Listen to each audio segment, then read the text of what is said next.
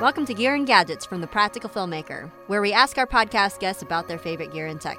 Find the links to the gear on the blog at thepracticalfilmmaker.com or the link in bio on our Instagram at thepracticalfilmmaker. Over the last few days, I finally got a chance to use uh, a Kurve product, which is a it's an umbrella that you can use with uh, Joker products, or at least a couple of the Joker products, and it's a parabolic reflector um, for those of you who may have experience in the stills world with parabolic reflectors like the Broncolor or things like that, they give a really kind of sought after wraparound uh, feel of, of light. It's often used for fashion and things like this. First of all, it's a six foot umbrella uh, that has a parabolic shape to it. And what it allows you to do is to use a Joker 800 or a Joker 1600. You take the beamer or the front element of it off, and um, then the the rest of the light fixture attaches to the back of this rod that inserts through the back of the umbrella. Then the rod slides through into the umbrella, and then there's a lamp holder on the end of that rod that that holds the um, that holds the HMI bulb. Then it has a uh, protective glass piece that goes over the bulb, and uh, and then there's a little uh, silver, uh, like three inch piece of aluminum. It's a disc that goes over the tip of the bulb to keep direct hard light from the HMI bulb from uh, encountering or striking the subject directly. So it, it just gets bounce light off the reflector, which is what you would expect and what you would want. We ultimately ended up using the 800, but we almost didn't use the the thing altogether. Let me just talk about a few of the things that I liked about this and then some of the quirks. So first of all, it comes in this case. Everything fits in there. It uh, matches the rest of Joker's cases. So you know, you look at it and immediately you can tell it's uh, from the K5600 company.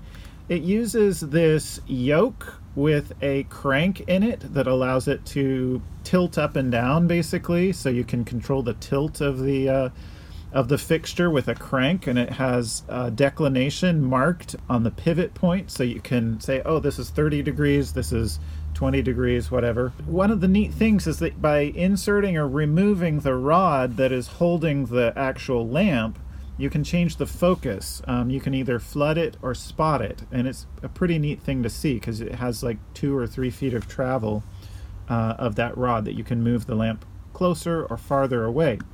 It's a silver reflector, and it does seem to be a fairly well thought out system. You know, it uh, it also does come with a tube that you can put any light on, but you know, we were not totally impressed with the construction of it. It's an expensive product. Uh, retails for about 10 grand, I think, which is a lot for a fabric reflector, it seems like. Yeah, it has some specialty and pri- proprietary stuff to make it work with jokers. I'm, I, I have to think that's where the cost comes from.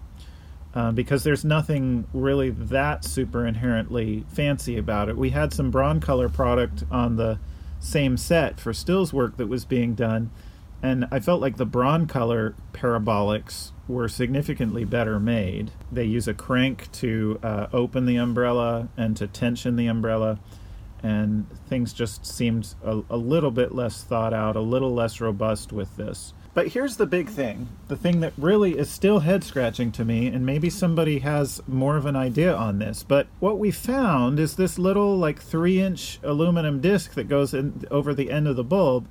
It allowed a huge amount of spill to come off this fixture, where basically the direct, either 800 or 1600 watt HMI globe is just pouring hard light out to the sides.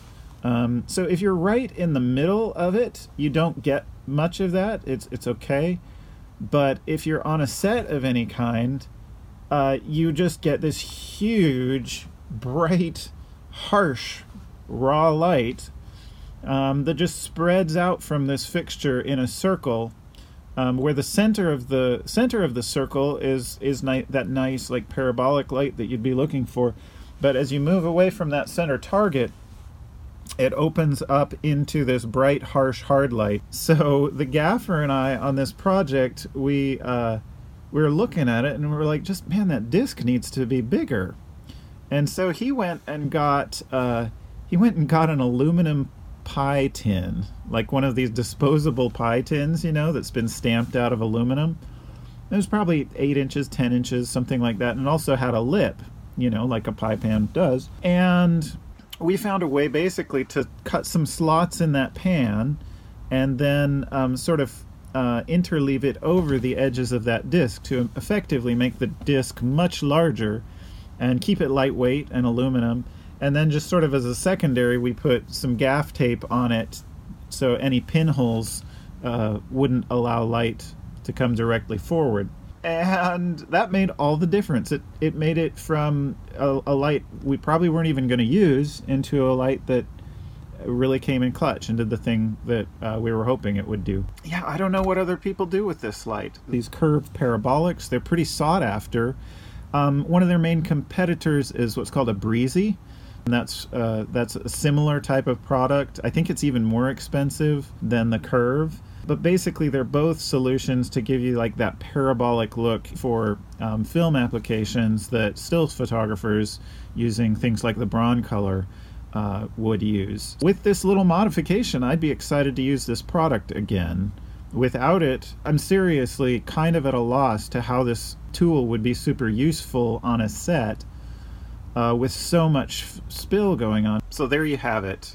The K5600 Kurve 6 was the product, and I think with some adjustments, it's really useful. I think it makes most sense if you're going to use it with jokers, though, because that's what it's purpose built for, and I think they're probably cheaper options that are as good or maybe even better if you just need a parabolic um, and don't need it to be able to work with your uh, K5600 Jokers. If you liked this content and would love more, we ask all of our podcast guests about their favorite gear and tech. We'll see you next week on The Practical Filmmaker.